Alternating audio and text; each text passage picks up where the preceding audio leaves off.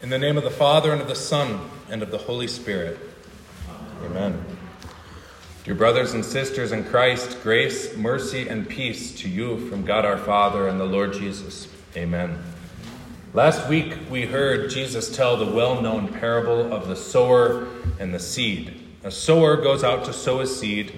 Some fell on the road and were eaten by birds. Some fell on rocky soil and had no root.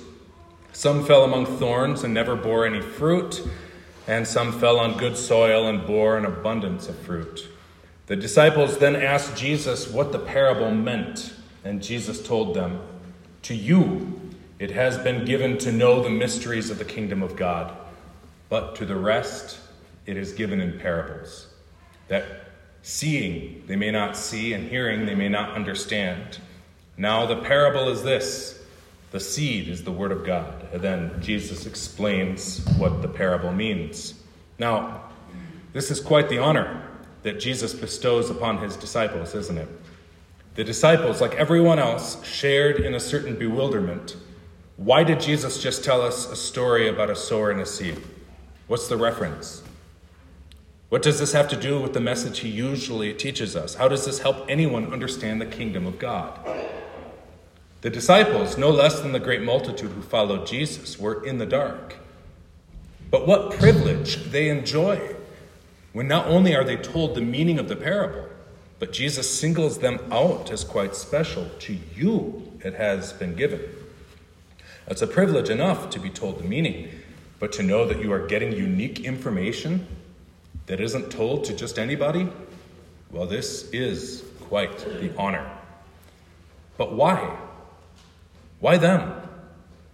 Why was it given them to know these mysteries and hidden from others? Why some and not others? This question has plagued many Christian hearts and minds, and it has been the sticky question that many scoffers have raised to mock our blessed faith. Why some and not others? If God is all powerful and all gracious, why doesn't He just save everyone? Why are many called and few chosen? Why are the mysteries revealed to some? Why are some given to know the grace of God and believe it, while they are hidden from others who seem thus destined to be left in the silent darkness? Dear Christians, the answer is so simple. It is offensively simple and obvious and puts to shame such contemptuous questions as these? The answer is found in the verse right after Jesus told the parable. Then his disciples asked him, saying, What does this parable mean? So, why was it given to them to know the mysteries of the kingdom of God? Because they asked. They asked this wonderful and simple catechism question What does this mean? And then Jesus told them. Those who insist on asking why some and not others are asking a disrespectful question that will never get an answer. They are putting God on trial, but he is not on trial. They're assuming that God owns an explanation, owes an explanation, but God doesn't owe us anything. We owe him everything. So the proper response to God coming down from heaven, joining our poor sinful humanity by, become, by becoming himself a poor sinless baby, growing up in perfect patience and kindness and obedience to God, his God of love, his eternal Father, living a life as our substitute, showing constant love and fulfilling the law of love that condemned us and exposes us still as loveless sinners, doomed to eternal punishment. The proper response to all of this, to this holy God, who thus reveals his holy grace to us, by teaching us what we do not naturally know and yet what we must learn to know, the proper response is not why some and not others. No. The proper response is to ask for more, to ask for more wisdom, to ask for more instruction and explanation, to ask for more faith. It requires humility of you it requires you to acknowledge your ignorance and your need to be taught by God. It requires that you say, as you were taught in the Catechism, What does this mean? And to you it will be given. Is it possible that Jesus will refuse to tell you? No. He said, Ask, and it will be given to you. Seek, and you will find. Knock, and it will be opened to you. For everyone who asks receives, and he who seeks finds, and to him who knocks it will be opened. He says, I say to you that if two or three agree on earth concerning anything that they ask, it will be done for them by my Father in heaven. He says, If you ask anything in my name, I will do it. He says, If you abide in me, and my words abide in you, you will ask what you desire, and it shall be done for you. Now, what greater thing can we say to Jesus to take him up on these wonderful promises than this? What does this mean? What greater desire do we have than to know what our future is, what God thinks of us, what will happen to us when we die, whether God forgives us, and, and why? What more pressing desire and fitting request can we have than to seek to know the meaning of God's word? Ask, and God will teach you. He will never refuse to teach you. Ask, and God will not deny you.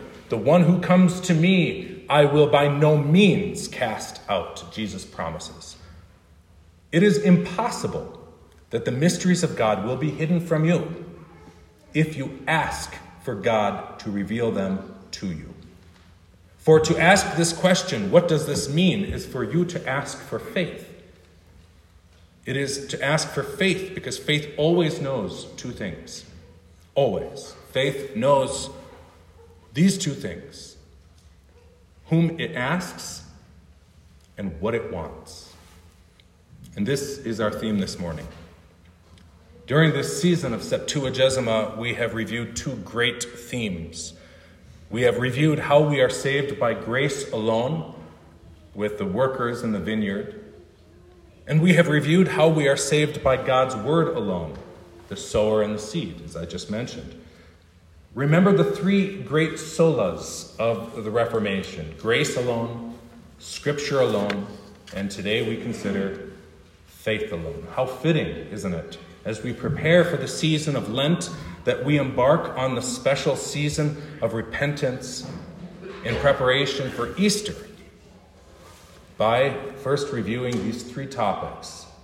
This Lent, during our midweek services, beginning next Wednesday, this coming Wednesday on Ash Wednesday, unless it snows, I'll mention it later, then we'll try to do it on Thursday. You can't miss Ash Wednesday.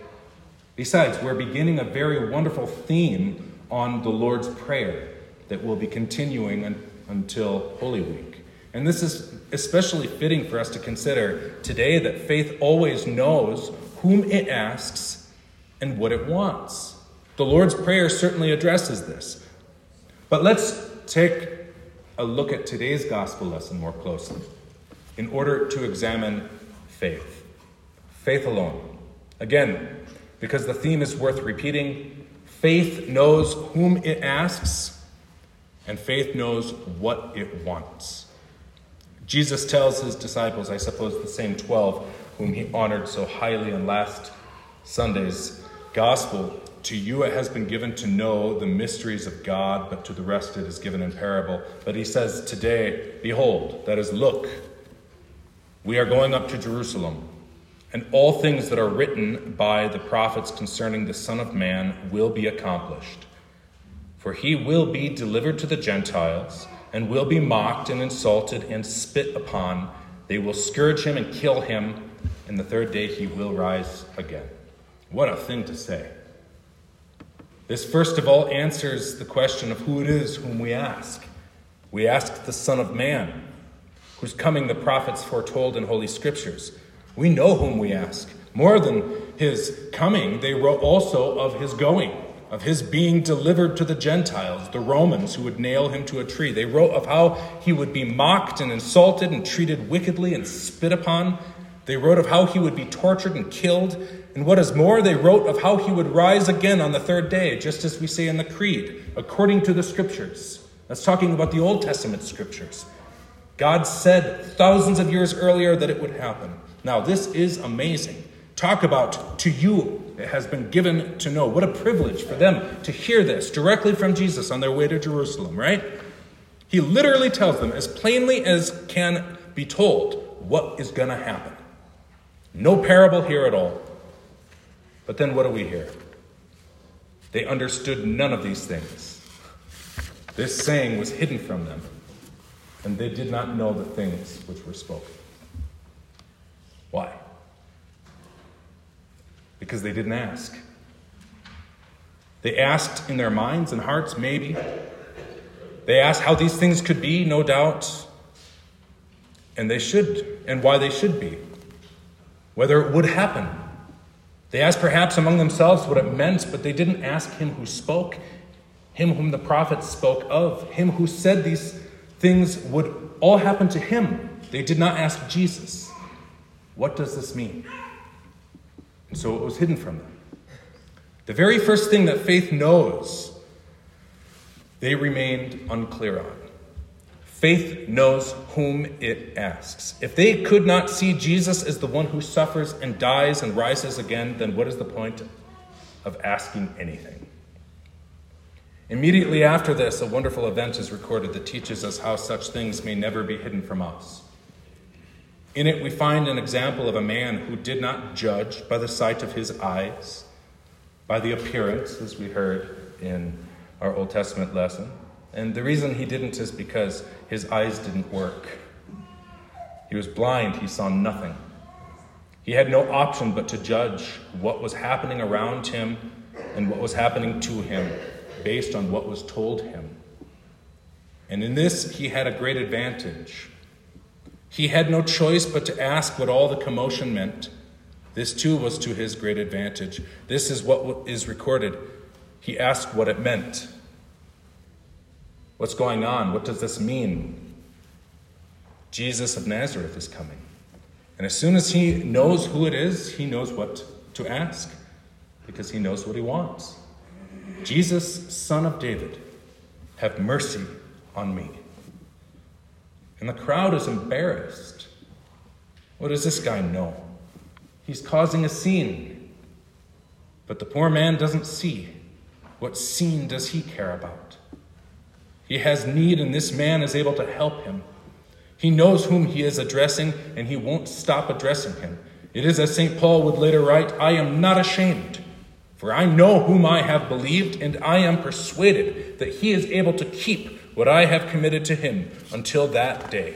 And so this poor man, this poor blind man, knew that Jesus could help him. He was not ashamed and would not shut up because he knew whom he was asking. He does not give in to those who ask the wrong questions. He asks no trivia of Jesus. He asks for help, which he himself needs, and mercy, which he himself desires, and he won't stop until he gets it. It's like what we sing in the hymn on Easter Faith's strong hand the rock hath found, grasped it, and will leave it never. So he keeps asking until Jesus stops and asks him what he wants. Faith knows whom it asks, and faith knows what it wants. The blind man immediately tells Jesus, Lord, that I may receive my sight. And Jesus gives him his sight. And then what does he do? He credits his healing to his faith. Your faith has made you well. Your faith has saved you. It's the same word. This is what Jesus says about faith. But why such praise of faith? And how can faith do such great things? That sounds like a catechism question, too, doesn't it? But faith does not save because it is such a great work any more than water saves because of how wet it is. No, faith saves because of whom it seeks and what it wants from him. And this is why love is greater than faith, as we hear in our epistle lesson. These three abide faith, hope, and love, but the greatest of these is love. Why? It is because love is the object of faith. God's love is the object of faith. whatever you aspire toward in your life of faith, whatever knowledge or virtue or understanding or patience or, or even faith that you desire to have more of, this is the greatest that you direct whatever you have to the love of another. What makes faith salvific, what makes it save you, what gives faith power to open your eyes, as in the case of this poor blind man, relies upon the fact that love is greater than your faith. Because love is the object of your faith. As it is written, but God, who is rich in mercy, because of his great love with which he loved us, even when we were dead in trespasses, made us alive together with Christ. By grace you have been saved, and raised us up together, and made us sit together in the heavenly places in Christ Jesus, that in the ages to come he might show the exceeding riches of his grace in his kindness toward us in Christ Jesus. Faith knows whom it asks, faith knows what it wants, faith knows Christ that he is both true God and true man. Faith knows what Christ does, that he suffers, dies, rises again, and even now intercedes as our mediator, for whose sake all our prayers are answered. Faith knows the person of Christ. Faith knows the office and work of Christ. And faith asks, what does this mean? Faith asks why this is so and to what end, for what purpose. And faith receives its answer in Christ. For love's sake, God has love toward you. He loves you with love. And so, he promises this love to fill us too. As we read in Psalm 17, As for me, I will see your face in righteousness. I shall be satisfied when I awake in your likeness. It is first love toward us which we pursue. And only then does love, when love is most greatly shown toward us, so that our faith can cling to it, that love becomes anything like a virtue within us. It always relies on what God freely gives to us. Therefore, in your suffering, in your confusion, in your ignorance, don't ask, why some and not others? Why me? Why does God permit this or that? Holy Scripture is not a book that teaches you who goes to heaven and who goes to hell. The Bible is a book to you to teach you how you find a gracious God. And so you ask, what does this mean? Follow the what does this means of the catechism. Follow through the Ten Commandments and learn the love required of you. Follow through the creed and learn God's love toward you. And follow through the what does this mean of the Lord's Prayer. And you will find a love that God teaches you daily to seek and request and find, for it will be given. Ask what your suffering means and conclude that you are a sinner and that you deserve what you get. Repent and ask and plead and don't stop asking. Ask in your blindness that the Lord remember you in his kingdom. And what does he say? Today you will see me in paradise, even when you see nothing else besides. As St. Paul says, even though our outward man is perishing, yet the inward man is being renewed day by day. For our light affliction, which is but for a moment, is working for us a far greater, exceeding, and eternal weight of glory, while we do not look at the things which are seen, but at the things which are not seen. For the things which are seen are temporary, but the things which are not seen are eternal. So see in the once for all temporary suffering of our Savior Jesus Christ the things which are eternal for you. Peace with God and everlasting life. And in the meantime, you learn what all the apostles would later learn. Blessed are those who believe and do not see, And so we say with our great example, Job, whose words we will hear on Easter and which day we look forward to during this Lenten season. I know that my Redeemer lives, and he shall stand at last on the earth. And after my skin is destroyed, this I know that in my flesh I shall see God, whom I shall see for myself, and my eyes shall behold, and not another. How my heart yearns within me. In Jesus' name, amen. And the peace of God that surpasses all understanding shall guard your hearts and minds in Christ Jesus unto eternal life. Amen.